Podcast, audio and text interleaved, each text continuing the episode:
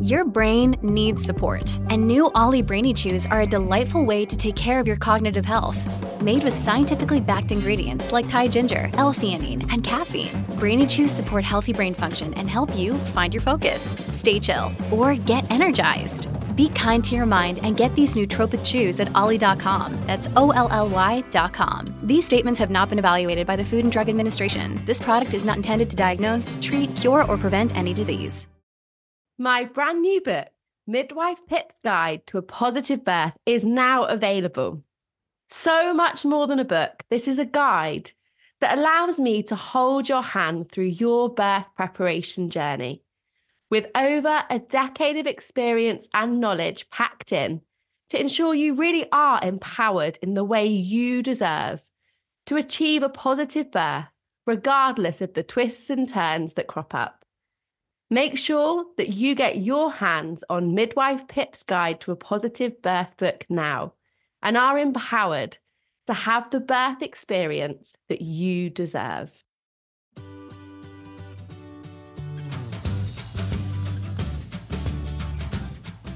Hello, I am back for the third season.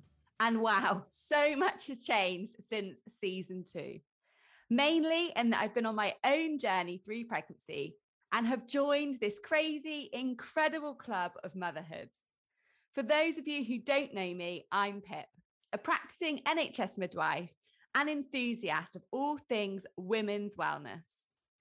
I have a somewhat relentless passion for ensuring women are empowered with real, honest, and reliable information and support throughout their pregnancy. Because my goodness, pregnancy is such a powerful time in a woman's life that is often miraculous and challenging in equal measures. Over the upcoming weekly episodes, I am joined by many leading experts to bring you the evidence based information and top tips to navigating your pregnancy and motherhood journey that you need to hear. Needless to say, I had my notebook at hand when recording this season, and I would recommend the same for you too. I hope you're ready for the giggles, knowledge bombs, and empowering chats to commence. But before I get quizzing our guests on this season, I have some questions for you. Have you found yourself with unanswered pregnancy questions? Have you been guilty of trying to navigate the rabbit warren of inaccurate information on the internet? Do you feel that extra support and guidance would be useful to you? If you answered yes to any of these, then fear not. My exclusive Your Pregnancy Journey course is for you. Spaces are limited, so if expert guidance through each stage of your pregnancy and birth preparation, and a community support group with 24 access to asking questions sounds like it's for you, then head over to www.midwifepip.com now to check it out. And I look forward to getting to know you better and ensuring your pregnancy journey is the most empowering and positive it can be. You'll also find information all about my antenatal course options on my website. And any questions about choosing the right course for you, then please get in touch via the contact page, and I'll be there to help you navigate the right choice.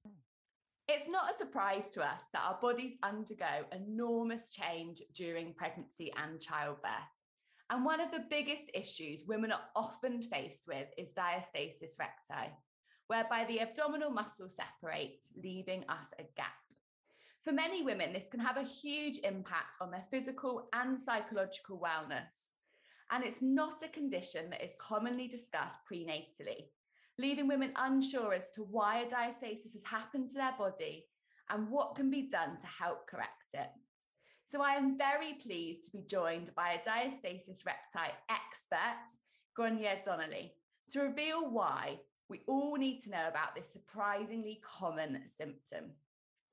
Gráinne is an advanced physiotherapist in pelvic health, and her particular areas of interest include diastasis and perinatal exercise.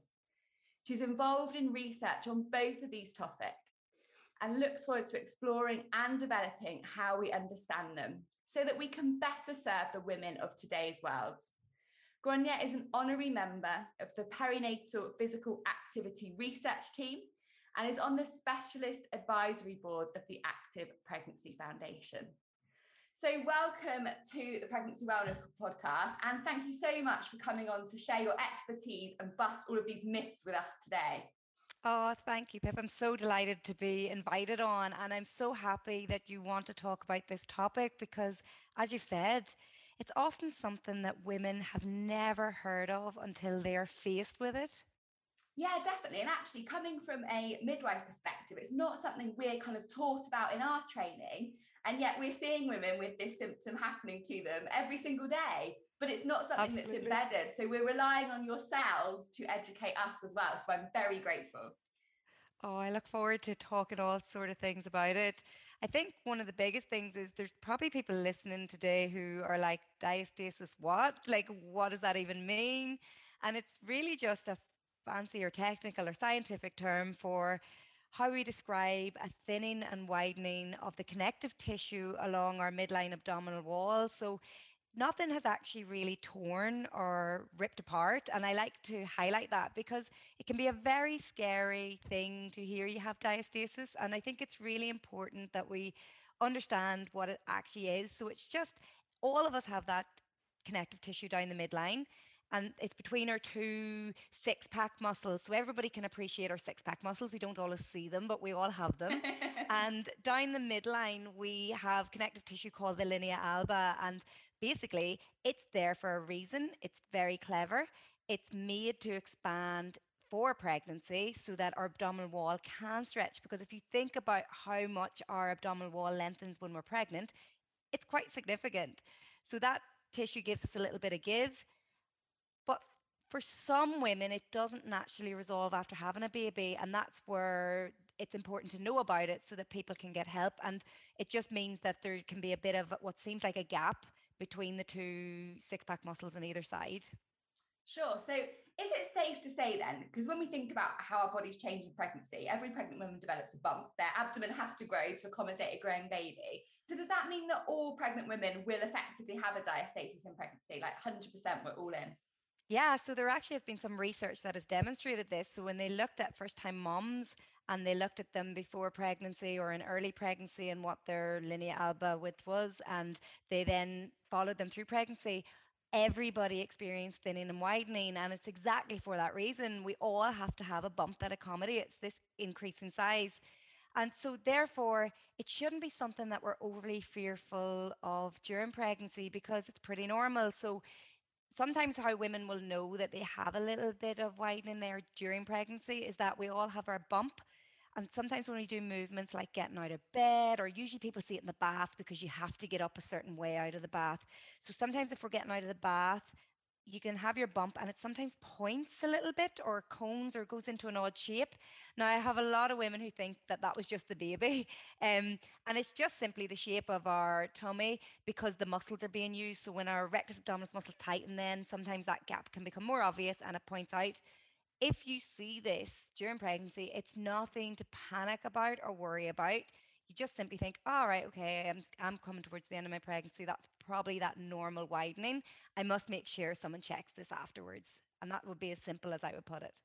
And that's a really key point. So, firstly, that's really reassuring to hear that this is really normal. So, women that are thinking, oh my goodness, this has happened to my abdomen. Well, welcome to the club. It's happened to every woman's abdomen that's ever been pregnant. So, super reassuring. We can rest easy on that one. But actually, what you said about getting it checked afterwards, and I think that's something that we should probably just delve into a little bit more if you're happy to, go on Gráinne, because I think that's something that probably doesn't happen. Forgive me if I'm wrong, but I feel like probably a small percentage of women will come and see someone like yourself, but probably a lot of women will either suffer in silence, perhaps be, be embarrassed, or not even know that service is out there. Yeah, I know you're absolutely right. And it's it's one of those things that there's I know a lot of even in the health trust that I used to work in, a lot of the midwives were getting more in tune with kind of keeping an eye out for women with diastasis and maybe checking them on the ward. But really, yes, that's maybe good to give an indication, but really all of us will have some degree of a separation straight after birth. So I wouldn't be overly worried if someone checks you on the ward and says you have a three finger width gap or something. I would be like, okay, I'll keep an eye on that. It's more down the line. So say around the time of your six to eight week postpartum check, oftentimes our postpartum checks with the GP don't involve a physical examination like this. They just don't have time. They may not have the expertise for that particular evaluation. And so it's not it's not a downfall on their part. But what's really useful is that a lot of pelvic health physiotherapists out there across the UK are now doing postpartum checks, which means that women can come and get their abdominal wall their pelvic floor if they want, and just a generalized um, evaluation from for being postpartum to see what sort of strength and conditioning needs they may have. And it's a really useful, often one-time check just to find out where you're at, make sure you're doing pelvic floor exercise correctly, check whether you have any unresolving diastasis or abdominal separation, and just find out what you need to focus on. And I advise women to actually get that whether they have any concerns or symptoms or not. I think it's just like if you think about any other area of healthcare, if we undergo even minor surgeries or minor procedures, we usually get a checkup where someone checks the actual area that was operated on. Women have babies, and that may be an abdominal surgery, that may be a vaginal delivery, which may involve trauma to the pelvic floor and stitches, and and yet we just get on with it, which is mad. It's completely crazy. I could not agree more. I so love this point. It's something I rant about all the time, Gráinne. Because I always say, like, like you say, you know, if you had knee surgery, you would have this, you know, fairly intensive physiotherapy follow-up. But yet as women, we go through pregnancy where, like we just said, you know, our abdominal muscles are changing, our pelvic floor muscles changing. We then undergo this massive thing of birth. And it's like, here's a leaflet or you know here's your baby crack on. You don't even get to rest you know? No so, and like many oh, women oh, are going nuts. back to toddlers and like they're going home and they don't even get to rest at home because how many of us as much as we mean to say we're not going to lift younger children if they want mommy to lift them and hug them you're going to give in and you're you know? So i think we need to really make sure that women are being cared for and that they know what services are available because still in 2021 even though all I feel like I talk about is pelvic health and pelvic health physio, I still meet women coming who maybe are 10 years after having their baby and are like, I never knew this sort of service existed. I'm like, why are we so unknown? I don't know. It's so true, isn't it? You're, you are unknown. And I have to say, your services are incredible. I went to see a um, pelvic health physiotherapist at sort of mid mid second trimester of my pregnancy didn't have any symptoms just wanted that mot and thought actually this is a really important time to invest in our wellness when our body's undergoing all these changes um, and i can't can't recommend it enough to women it was absolutely worth it and i know sometimes especially when you're seeking sort of a private service sometimes finances can be a bit of a barrier to women. What i really encourage is when it comes to you know everyone wants to buy new mums and babies gifts don't they and have baby showers and then you end up with a hundred beautiful muslin blankets and baby grows. But instead if you could say do you know what could you could you give me a voucher or put some money towards a pelvic health checkup? And you'll reap so many more benefits from that. So to anyone out there listening that is my kind of top tip for making sure you access someone like Gráinne. I think that's a fantastic idea and I think that's a really really useful present um I, it, it is invaluable. And uh, you, as you say yourself, you've already seen the benefits of that mid pregnancy assessment you got. But the amount of women who come and they maybe aren't even sure what all is involved in pelvic health check, and they come. Usually, when they're leaving, they're like, "Oh my goodness, everybody needs to have this." Like, even just to know, like the majority of women don't even know how to do pelvic floor exercises correctly. Uh, you know, I always laugh, and it's something I share a lot with people. But everyone can appreciate going to either a personal trainer or a physio appointment for something like their shoulder. And we go to that appointment. We all know we all have shoulders, we can see them. And you may be getting demonstrated an exercise by your personal trainer or by your physio to do a certain shoulder exercise. Makes sense. You see it, you're nodding, you get it because you know the function of that shoulder. And then when it comes to you demonstrating it, you just don't repeat it right and they may have to correct and fine tune you. So that's in an area of the body we see and that we know how it works. And then we expect women to, with a leaflet, with one cue of how to recruit muscles, to locate muscles that they don't see, they can't see someone demonstrate, and they don't really understand the function or what way they move. So we're setting women up to fail. And I think really everyone should get checked to make sure that they know how to do pelvic floor because at least 50% of women coming into my clinic think they're doing them right. And then they find out that they're maybe recruiting every other muscle around it. So that's a really invaluable tip. And it, to make it relevant to diastasis, knowing how to engage your pelvic floor does have a role in diastasis rehabilitation. So if people have diastasis, I always want to make sure pelvic floor is recruiting correctly because that helps the p- pelvic floor muscles work with the abdominal wall muscles. So it's really key that we get all factors around the abdominal wall working. That's really it's really about time, isn't it, that we kind of stopped disempowering women with this leaflet and started making sure that we we really invest in this area of our wellness. Um, and I yeah, I'm super grateful for for people like you out there. It's just such a shame and I dream of a world like I'm sure you do, where this is a standard part of NHS maternity care. Yeah. Sadly, we are just not there, are we? We are just not there. But fingers crossed for future generations because it absolutely is essential, isn't it? Absolutely. So, guys, we've, we've gone off on our little passionate rant there, I feel, but it's a really important one, a really important one. So I'm pleased that, pleased that we're both kind of kind of feeling that. Um, what is there anything we can do to? I know we can't prevent diastasis in pregnancy as such, but anything we can do to, I guess, limit the extent of it? Yeah. Uh, the evidence base isn't fully there yet. We need lots more research on diastasis, but certainly from our clinical understanding and talking to some of the people leading um, the education for diastasis around the world, we appreciate that things like avoiding constipation can have a huge role. Now, some people listening might be like, what has constipation got to do with diastasis? We use our abdominal wall when it comes to emptying our bowels. We mightn't think about it, but when you're on the toilet and you need to empty your bowels, you actually use your abdominal wall muscles to help get that pressure to empty.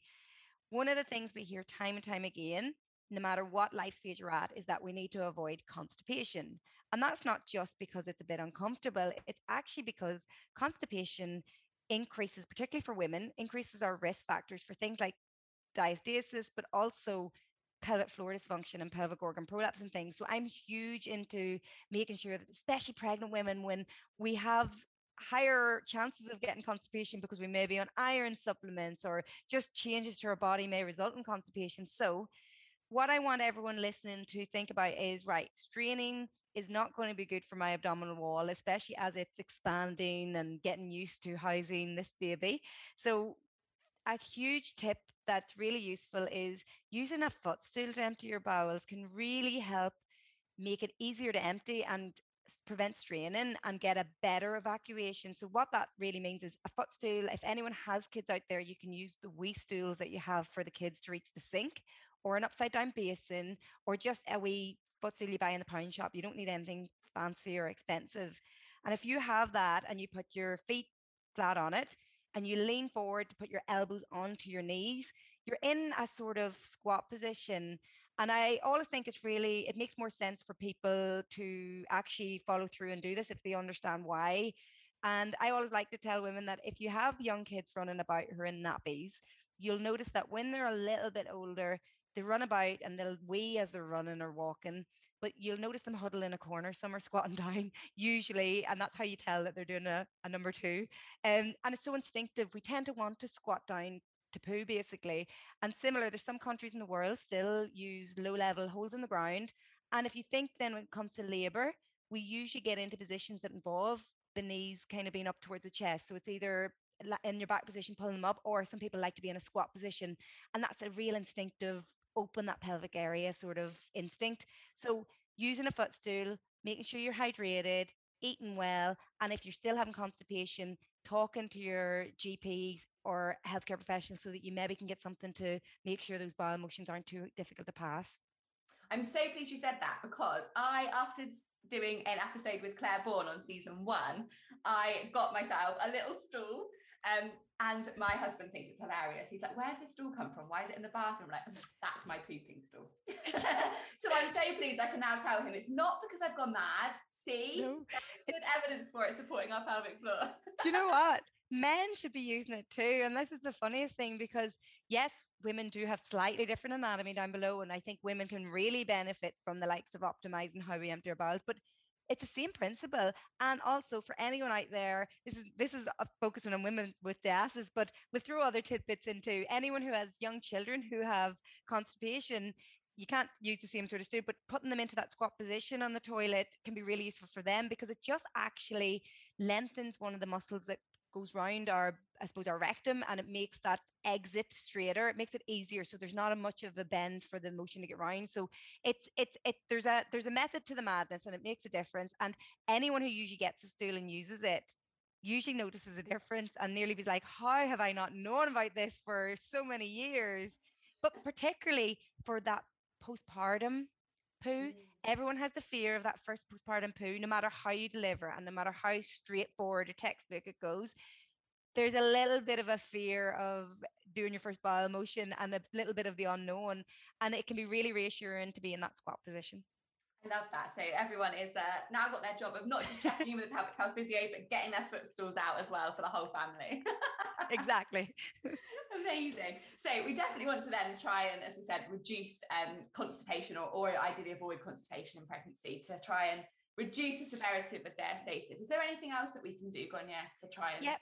reduce that? Definitely in general, keeping active and strong. And we know that physical activity is really important. And over the years, our understanding of the benefits across all populations has increased. And we now know that even during pregnancy, physical activity is so important. And it's actually generally across the board, it's safe unless you have some sort of medical concerns that are unique to your situation um, but you'll know about that and you'll be informed about that. So basically, we still encourage women to get 150 minutes of exercise per week.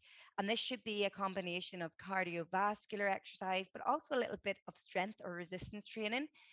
And I find that when women keep active and keep strong, it does benefit them. They still will probably get that natural widening towards the end of pregnancy. They might get a little bit of doming, but I think it's the recovery afterwards tends to be a little bit more streamlined. And it makes sense across the board, we're better when we're stronger and uh, when we keep muscles conditioned. If we don't use it, we tend to lose it. And this is my fear with the diastasis because there is a little bit of a black hole out there that if women hear the term and Google it, there's a lot of conflicting messages and a lot of fear mongering across the internet. And so women may find out that they have a little bit of separation happening during the pregnancy, they may Google it and they may think, oh my goodness, there's all these exercises I can't do. So then they stop and they pull back. And essentially, what we're doing to women there is we're deserving them because they're starting to decondition. So I want to reassure women that diastasis doesn't have to be scary and you don't have to stop everything you're doing.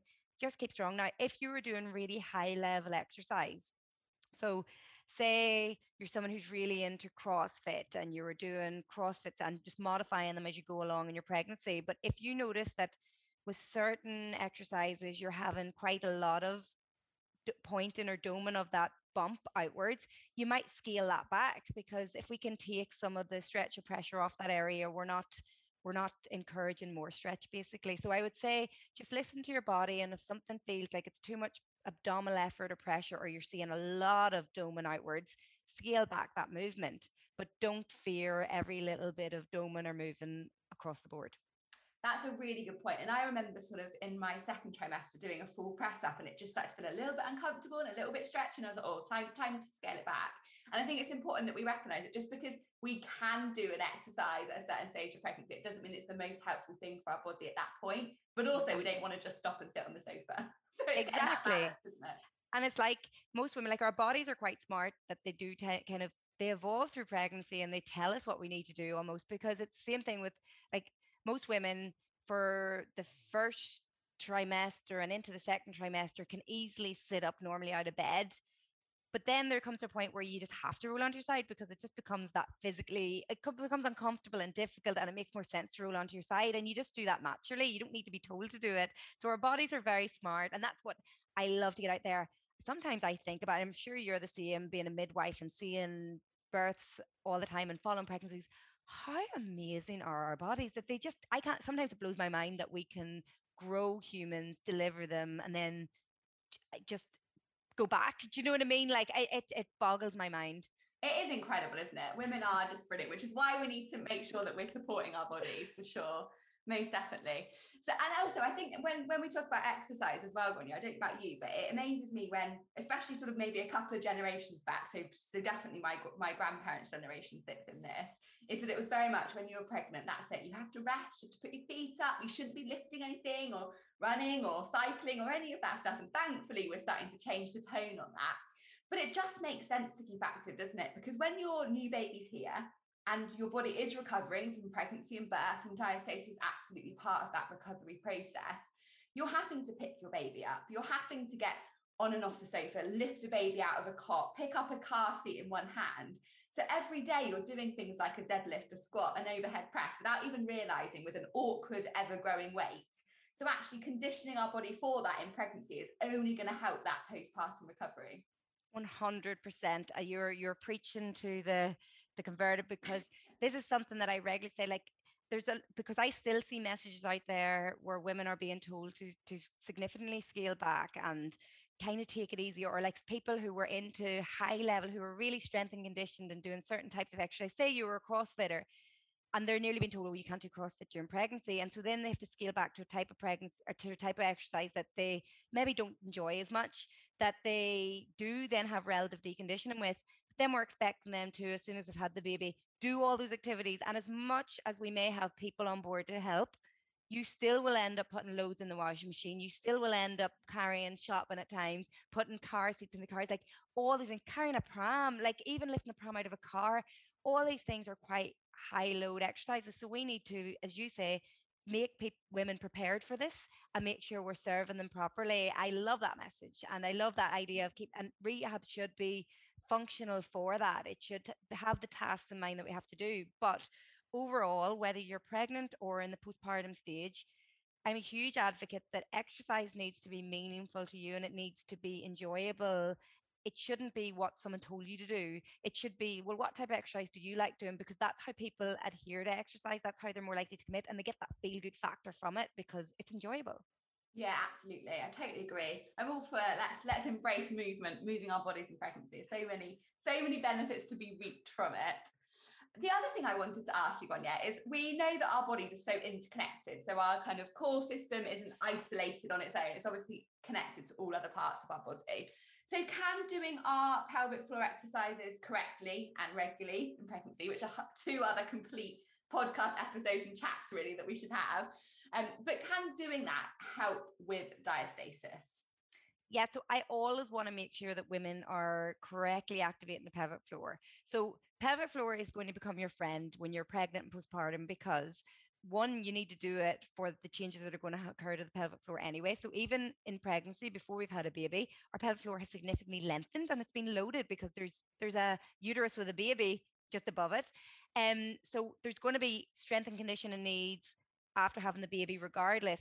Then throw in whatever type of delivery you have. It could be an abdominal delivery, or if you have a vaginal delivery, you may have more trauma to the pelvic floor. So you're going to be needing to recover with that. But in terms of diastasis, when we do anything, so our abdominal wall and abdominal cavity, basically it manages intra-abdominal pressure. So we go and we cough, we go lift something, we raise our voice, all those change the pressure in our abdomen. And it's our muscles around that that actually control that. So part of that's the abdominal wall, part of that's the diaphragm up above, and part of it's the pelvic floor down below, and then the back muscles as well.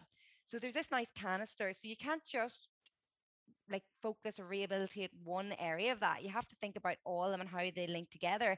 And actually, what a lot of women don't realize is that even when we're breathing, there's a nice relationship or synergy between our respiratory diaphragm, our abdominal wall, and our pelvic floor. So when we breathe in, the diaphragm lowers or it, it lengthens. We don't feel it, but the pelvic floor does the same thing and the abdominal wall expands. So there's this nice relationship, and we want to make sure that that's not compromised afterwards. So part of that is doing pelvic floor.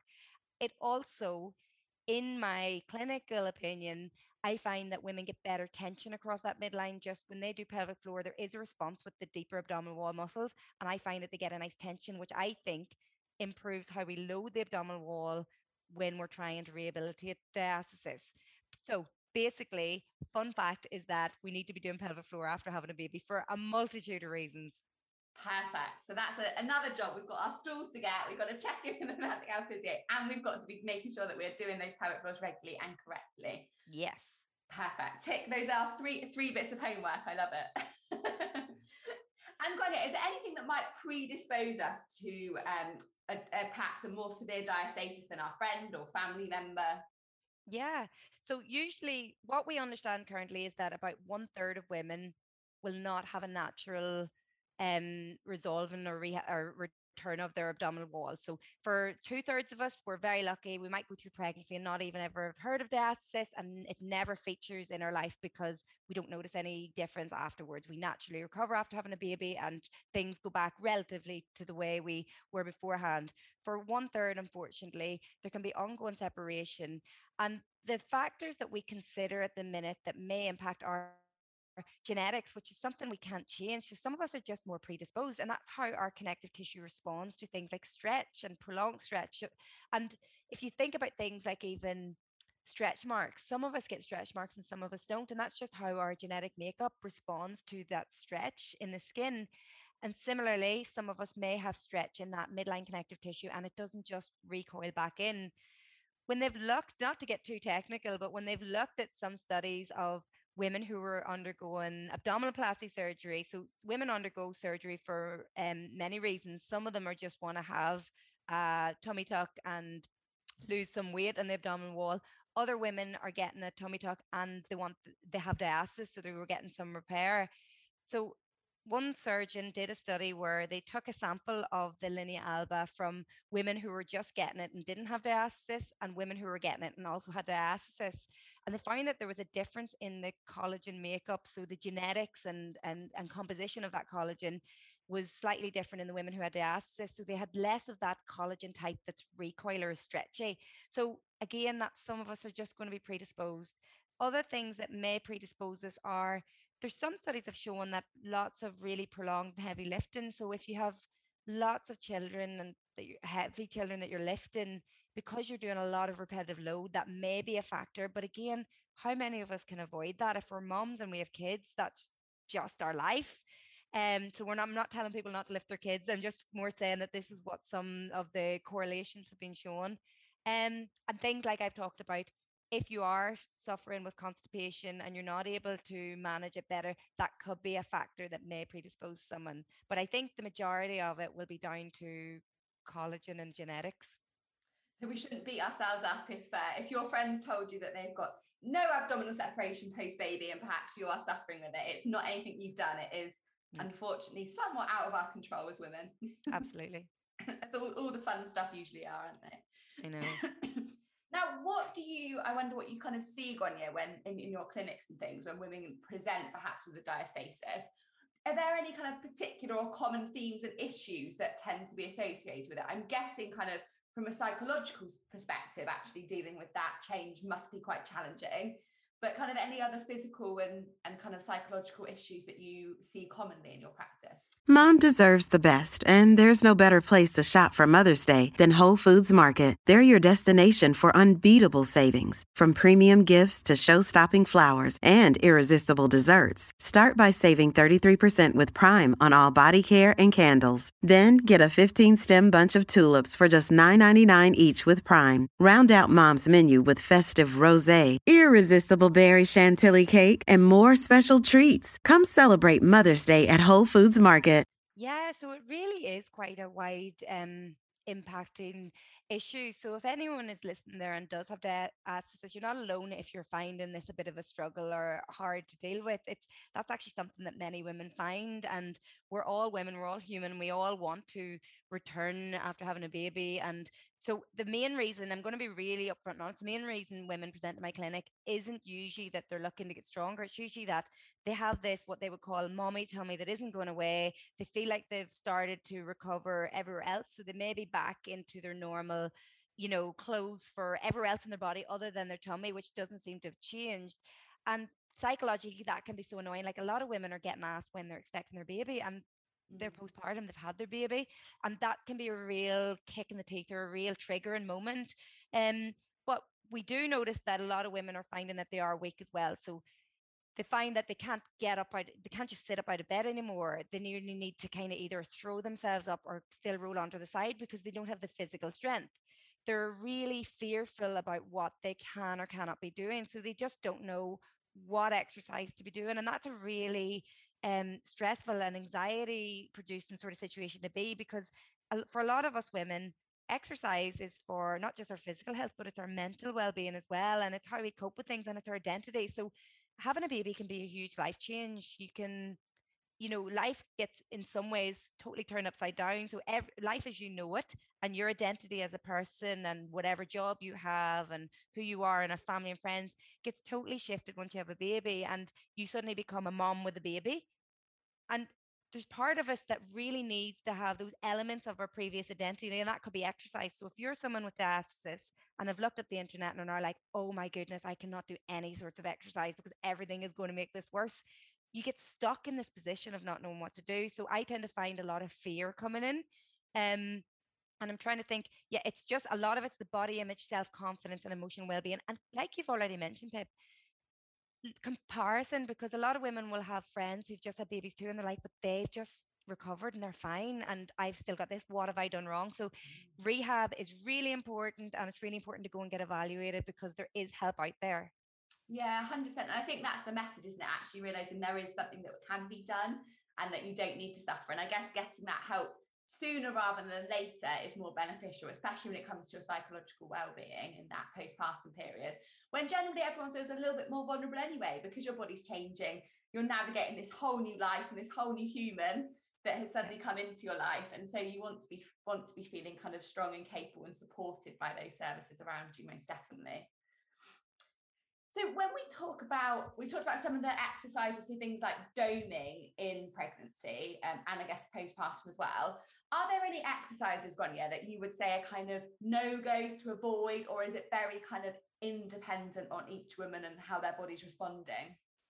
Yeah, so I would say that over the years, my thinking and understanding of diastasis has evolved. I used to be someone 10 years ago, I would have been very cautious and getting people to avoid things like planks and sit ups and anything that was really high level. And then as the research didn't really support that as and then uh, also as we started to realize kind of what we've already touched on today that actually the women that we're serving have to be able to deadlift a pram or a baby into a cot and yeah. they need to be able to do things overhead I'm like it doesn't make sense that we're limiting this way we need to make them strong so basically there's no set right or wrong exercises. And that sounds like, okay, well, what do we do then? Basically, if you're doing an exercise and you are not seeing any significant doming after having your baby and it feels okay, it's probably okay. So I want to reduce the fear about moving and you don't have to think about doing things in a certain way or stopping and setting all these muscles before you move. I want women to feel empowered that to freely move and to to just do exercises that they enjoy. Now in the early postpartum weeks it can be quite sensible. Pilates type exercises or yoga type exercises and movement are really good in those earlier weeks because they're that bit more gentle, but they're also getting those the brain cued in with these muscles that have been stretched for so long and maybe not used in the same way. Um, but as the weeks go on, we need to be increasing the difficulty and the load of it. I'm big into functional things like even from you know weeks three four even like doing squats and getting the lower legs going because you're going to be using those as a mom but i would say it depends on the type of exercise you're interested in and unless you're getting any symptoms such as pain in the abdominal wall, significant doming. Now, one thing I will touch on is that doming postpartum doesn't have to be overly feared. If you see a bit of doming, you don't have to panic. A lot of times when women dome in the early postpartum period, it's just because we still have loose tissue and connective tissue and we ha- now have like a baby used to be in there and now we have it's not in there anymore so sometimes when we go and move tissue and things can dome up, but you if you were actually doing a certain exercise and you pressed on that tissue in the midline, it would probably squish back down. So it's not true outward pressure. I'm only concerned about outward pressure that when you feel it during the exercise, it feels really hard. And it's kind of like you said about doing a press up. Our bodies are very intuitive that when we usually get a bit of a feeling about something that, oh, that doesn't feel quite right. And if you're getting that feeling, I would probably scale back the exercise. And if in doubt, if you can access a pelvic health physio, do. And you can access, you can get your GP or midwife or health um, visitor to refer you into your local NHS pathway too, um, to see a pelvic health physio. So it depends if you if, if you can't afford to access someone directly, definitely get into your local services. Yeah, definitely. That's a really good point. And I think that's really reassuring for women to hear, actually. So it's kind of almost like test your body, see how that looks, see how that feels to you, and go from there. But don't feel that kind of pressure just because it's working for somebody else it doesn't mean that's necessarily the right thing for your body. And again, it's that try not to compare thing, which I think as women, especially in that pregnancy and postpartum, is in all honesty quite difficult to avoid, isn't it? But we really need to work on just recognizing that we're all individual. Yeah. Most definitely. So when we think about um, the diastasis postpartum, Gráinne, is it something that women can sort of try and assess for themselves, or would you always recommend speaking to a professional? I'm I think that women can absolutely have a feel themselves. Some women don't like touching their midline, especially if they think there's a gap. And again, it comes down to how we think about it. If if, if everyone listening can understand that that's not scary, it becomes much easier to think, right, it's okay to have a wee poke there and you're not going to do any damage. But I wouldn't be too worried about assessing it in the very early weeks because there is going to be a gap there. It's more kind of around that six to eight week postpartum time frame that if you were kind of wondering or you were seeing a bit of doming or you just wanted to check out of interest, lying on your back with your knees bent and feet flat on the floor, and you can just basically poke your fingers into the midline and see do they sink in. And to if if they're sinking in in certain parts, you can then do a bit of a chin to chest or a wee bit of a sit up. And what we sometimes feel there is you almost feel the muscles hug around your fingers if there's a gap. Um, and it's nothing scary to worry about. But if you feel a gap and you're not sure, get your midwife, get your even your health physio, get someone to have a look. If they're not sure exactly how to assess it, they'll probably have heard of it and they may be able to even signpost you where to go. But it's something that you can certainly have a feel of. And I actually have a a, a, handbook on diastasis that I, I've demonstrated how people can self-measure and um, that's available on my website. So if anyone wasn't sure, you can have a look. Um, and there's de- there's actually just content across my grid in general about diastasis that can be really useful for people to um, have a to get lost down. You can go down that rabbit hole because it's all evidence informed. So I'm happy enough with that. Yeah, that's a really good point. Actually, hitting Google is not always helpful. So instead, in the description of this episode, you'll find Gráinne's um, Instagram page and also website. So hit those up instead of going down a, a Google or Wikipedia rabbit hole, please. uh, perfect. So actually, there, there is a way that we could try and sort of assess ourselves, which is really helpful. So I'll definitely make sure we make that accessible. And am I right in thinking, Gonya, that it can happen anywhere kind of along the um along the midline. So that could be just above the belly button at the belly button below or kind of along the length itself. Yes so it's all it's very individual from person to person and it depends on the way your body's responded to that stretch. And it depends on multiple factors like uh, past medical history and just how what sort of exercise and type of load you did in the abdominal wall beforehand. The majority of women will find their if they're going to have prolonged diastasis, they will find that it's at the belly button and above because that area of the connective tissue is actually a little bit thinner and um, just the way it's made up in everyone. But some women only separate from the belly button below. Some women have the whole length of it, as you've mentioned. So it's very individual. Usually, if you were trying to assess yourself, I'd go just above the belly button because you're probably likely to have a gap there. But then you can feel it different lengths along it and compare because if you're not, if you feel something and you think, is that a gap? Am I when I do a little like head lift, am I feeling those muscles hug around my fingers? If you're not sure, then go maybe just below the ribs or up up at the top of the abdominal wall and feel there and go, oh yeah, that definitely is because that feels different up there. I can't even sink into a gap, so that must be a gap down there, and it's a nice way of kind of confirming. Yeah, that's a really nice tip. And then when I sort of a little bit of research that I've done about diastasis, and um, they kind of talk a lot about widths of um, the gap and also depths of the gap. How significant are those two things when we come to looking at it and rehabilitating? So our understanding has moved well beyond worrying about the actual width of it. So we can still have like we want the one of the things that's really interesting to think about is none of us before having a baby ever think about how wide our baseline connective tissue is. Like our muscles are not joined together completely straight to each other. There's connective tissue in there. So all of us, just as varied as everything in our anatomy is, some of us may have a one centimeter width already. Some of us may have two centimeters, depending what we're doing. And fun fact, if you actually look at bodybuilders who are male, sometimes because you can see their definition so clearly, if you ever see pictures of bodybuilders, you will be able to see their six pack muscles and you'll see some of them have actually widening um, mm. along their midline. And that's just because of the amount of load and strain they've done on the abdominal wall. Is it an issue? No. These men are really strong, really fit. So that's why I'm trying to say the width doesn't always matter. The depth, I would say, does matter. And this is my clinical experience. I would say the depth, nothing is ripped or torn, but it's just that the amount of connective tissue in layers has maybe thinned out a little bit. And I tend to find, obviously, if we can restore that depth a bit, we've got more support there. So if we're looking to support the abdominal wall better, particularly for the aesthetics of it, we want to get that depth back. And how do we get that? Will we load?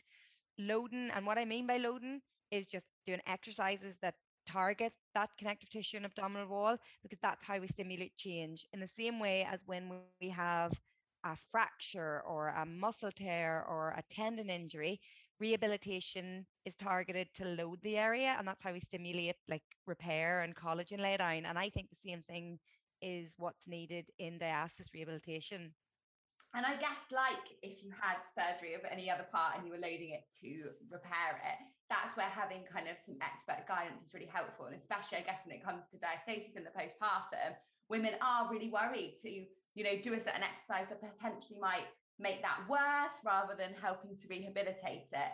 And so I guess that's where seeking some expert guidance can be really, really helpful and get exercises that are specific to to you and your diastasis and your needs.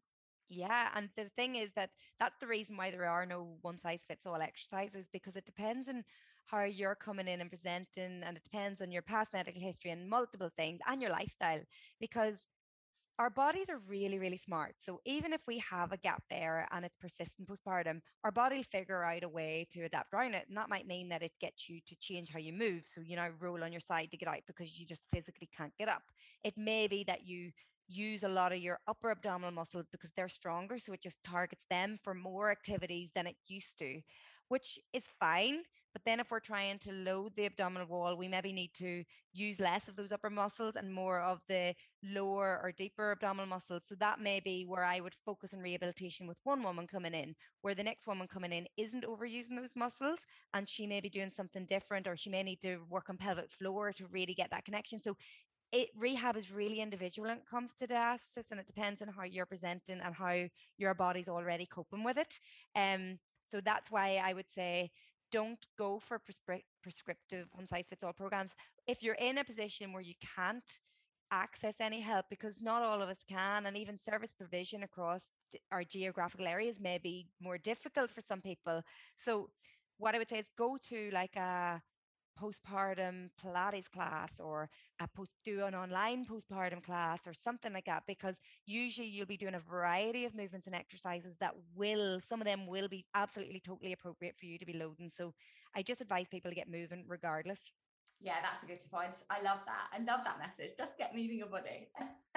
I love it. Two things just cropped up Gráinne, when we were when we were chatting there um, and I wondered how whether posture, so obviously correct posture and correct breath work, especially when it comes to women who perhaps are doing things like weightlifting in pregnancy or squats, etc. Can they help with um, preventing a more excessive diastasis? They're just two things that cropped up when I was kind of thinking. Yeah. So first and foremost, there's a lot of it, posture is always one of those really debatable topics mm. because mm.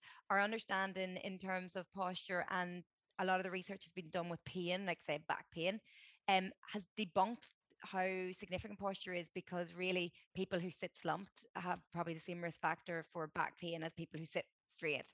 But when it comes to diastasis, there is actually uh, impact with it because if we think of pregnant women, and we think as the bump evolves, we start to kind of have to lean back, we have to change our posture. So, in order to balance. So, when we do kind of arch our back in the way that pregnant women do, that kind of puts more of a stretch on the midline abdominal wall. And we also know that our ribs in pregnancy have to move up and out, and that's to accommodate that growing bump. And I sometimes find that if the ribs don't start to come back in naturally, like a lot of us don't have to think about it, and the um, our body just kind of makes its way back towards something similar to what we were like prenatal. We'll touch on the fact that it doesn't have to be exactly the same in a minute. But for some women, the ribs still stay quite flared. So if you're someone who finds that again, you're at a stage of postpartum where you're back to normal sizes everywhere else, maybe but the tummy, and also your bra size around your back has never went back. I would sometimes think, I wonder, are your ribs still kind of sitting quite flared? And there's nothing wrong with that. And there's nothing that you are doing wrong. It's just that you may need to get abdominal exercises that really target load in a certain way that help you not flare the ribs to get extra stability. Now, the other thing you mentioned, Pip, was breath work and breath work. As a pelvic health physio, this is so up my street. Um, breath work is so important. As I mentioned earlier, the diaphragm, the pelvic floor, and the abdominal wall all work together. And therefore, it's really important that we manage intra-abdominal pressure with breath. For someone who's weightlifting, if you were continuing weightlifting prenatally, I want to make sure that when women are doing higher level loads, that they're not holding their breath. And sometimes that's a strategy that's taught in weightlifting, and it can be really useful because it does actually make us feel more capable to lift heavier. But for women, breath holding increases the intra-abdominal pressure, and that may be counterproductive when we're pregnant and when we've got things like pelvic organs, pelvic floors, and abdominal walls that can change. So I like to tell women to blow as you go. So if you're doing like the actual work of a weightlift, or a deadlift, as you're actually pulling up, you do you breathe out or blow as you go. Same thing can carry through into postpartum when you're lifting a baby in a car seat into the car. I like to make sure that women don't hold their breath because some of them do. You'll start to see women everywhere going and holding their breath to get that round. I like to get them to think of blow as you go, and it doesn't have to be that obvious. Just don't hold your breath. I love that because that was something that um, I've always done. I've always lifted weights and I've always held my breath. Not that anyone's ever told me to, it's just what I've naturally done. Yeah. And when I went to have my um, pelvic health kind of MOT, if you like, in pregnancy, she was gave me a kettlebell and told me I think to squat with it or swing with it or something. And she was like, "Why are you holding your breath?" I was like, "It's just just what I do." And she was like, "Well, let's work on that."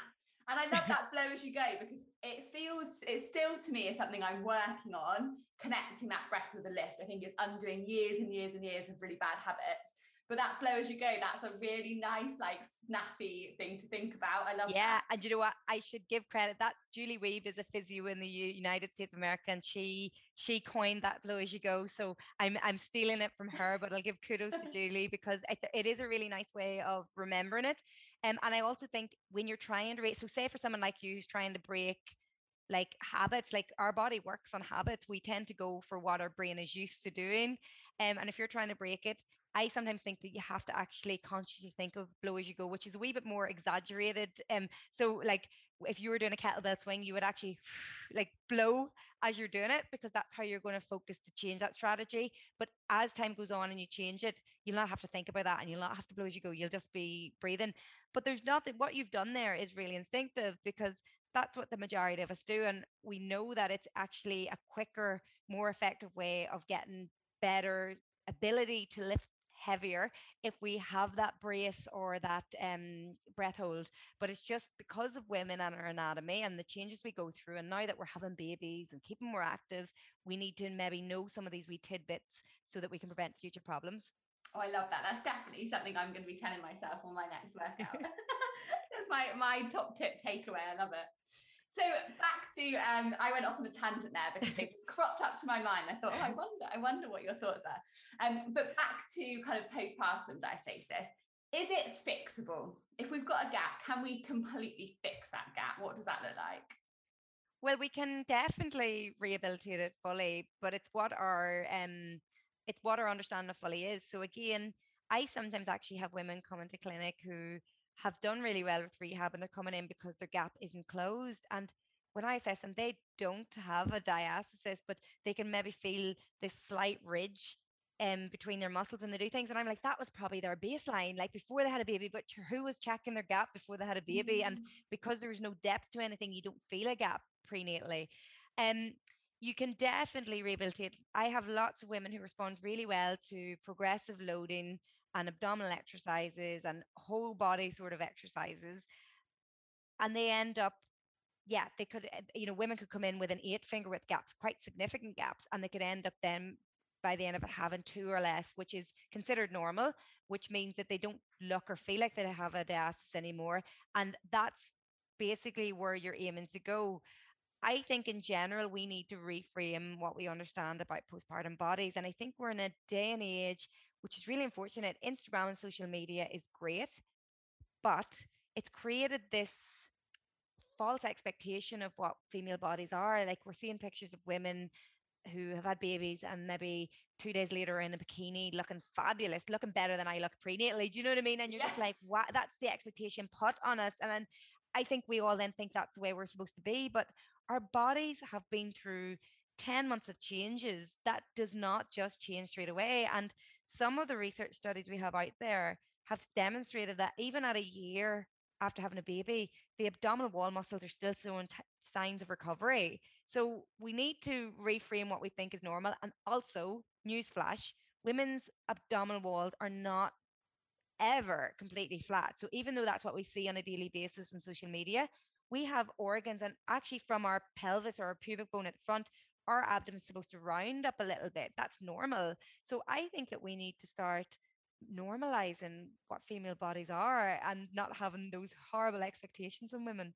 Oh, 100%. I totally echo that. I'm all for that. And also, you're postpartum forever. You know, your body's gone through this massive transformation. We can't ever take that away.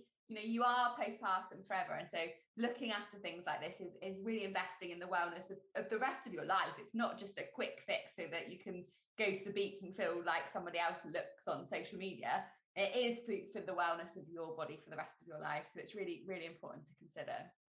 Absolutely. Thank you, Gráinne. I feel like I've learned loads from today. I feel like I've just had like picked your brains, and I hope that everyone listening has also learned loads and feels less scared about diastasis. I think that's really important, isn't it? Normalizing it, realizing what services are available, um, and how important it is that actually we do spend time focusing on our wellness and our whole pelvic floor um, and abdominal health as women. But I wonder whether you could leave us with some of your top tips. I always ask for three top tips. So sorry to throw you on the spot a little bit. Um, um, and narrowing it down to three might be a challenge. But I wonder if you could share your three top tips to women, either prenatally or postnatally, who are concerned about diastasis or have identified that they have got one. Yes. So my top tips would be regardless of diastasis or no diastasis, use a footstool and do pelvic floor. So those things are a given. And across the board, they will help you if you have diastasis, but they're also important if you don't. So everybody can take that away. Um, yes. I'm trying to think. Say, say or plan or look into how you may have a way of accessing a pelvic health check after having a baby. And it's really important to start thinking about that while you're pregnant so that you can either suggest to people because you will get people asking you, like you said, people will be like, Is there anything I can get you? I don't want to get you something that you don't need. It's really important to be able to go, Do you know what? I would actually love a gift voucher for here, or you know, somewhere that you know does a pelvic health check, or could you donate some money that I will start a collection, or during your pregnancy, start a little jar that when you have loose change or something you put into, so then afterwards you have your money for a postpartum check because it will be really well spent money and it will really, really change your postpartum journey because you'll feel so much more content and validated and happy and know what you're supposed to be doing. Um, and my last top tip would be let me see if uh, basically just keeping active regardless of whether you've heard that you've got a diastasis during pregnancy or you hear about it afterwards don't stop what you're doing, panic, and stop moving and exercising because, for all the reasons we touched on today, we need to keep mom strong. And actually, the stronger your muscles are and the more they're being used, the better your rehabilitation potential is with diastasis. Amazing. I love those tips. I love it. So that's our definite take homes. That's really, really helpful. Thank you so much, Gráinne. I'm really grateful for your time and your expertise. And as I said, please check out Gráinne's Instagram page and website for more uh, evidence-based information. So you know you've got some good, reliable sources, um, which you can all find in the episode description.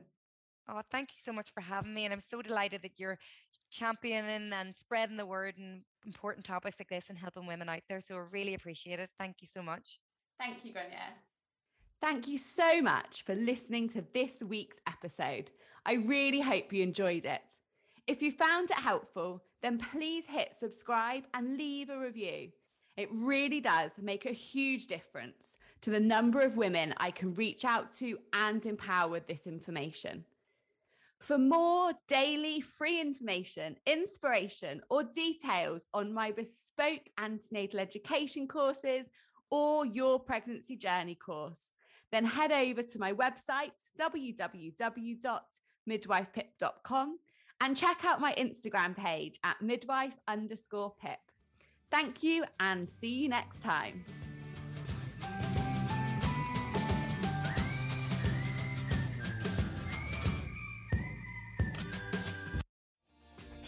Hi, my name is Kaye Adams, and to be honest, I'm not so good with the ageing process, so I enlisted my old chum, the filter free Cara McKenzie, to advise. Could you imagine being a porn star? The room would need to be really hot for me to strip off. To be honest, she's not much help, but she is rather amusing. And along with some great guests, Jo Brand, Andi Oliver, Anton Du Beke, Ruth Langsford, and Craig Revel Horwood, darling, we are learning how to be 60. Listen wherever you get your podcasts.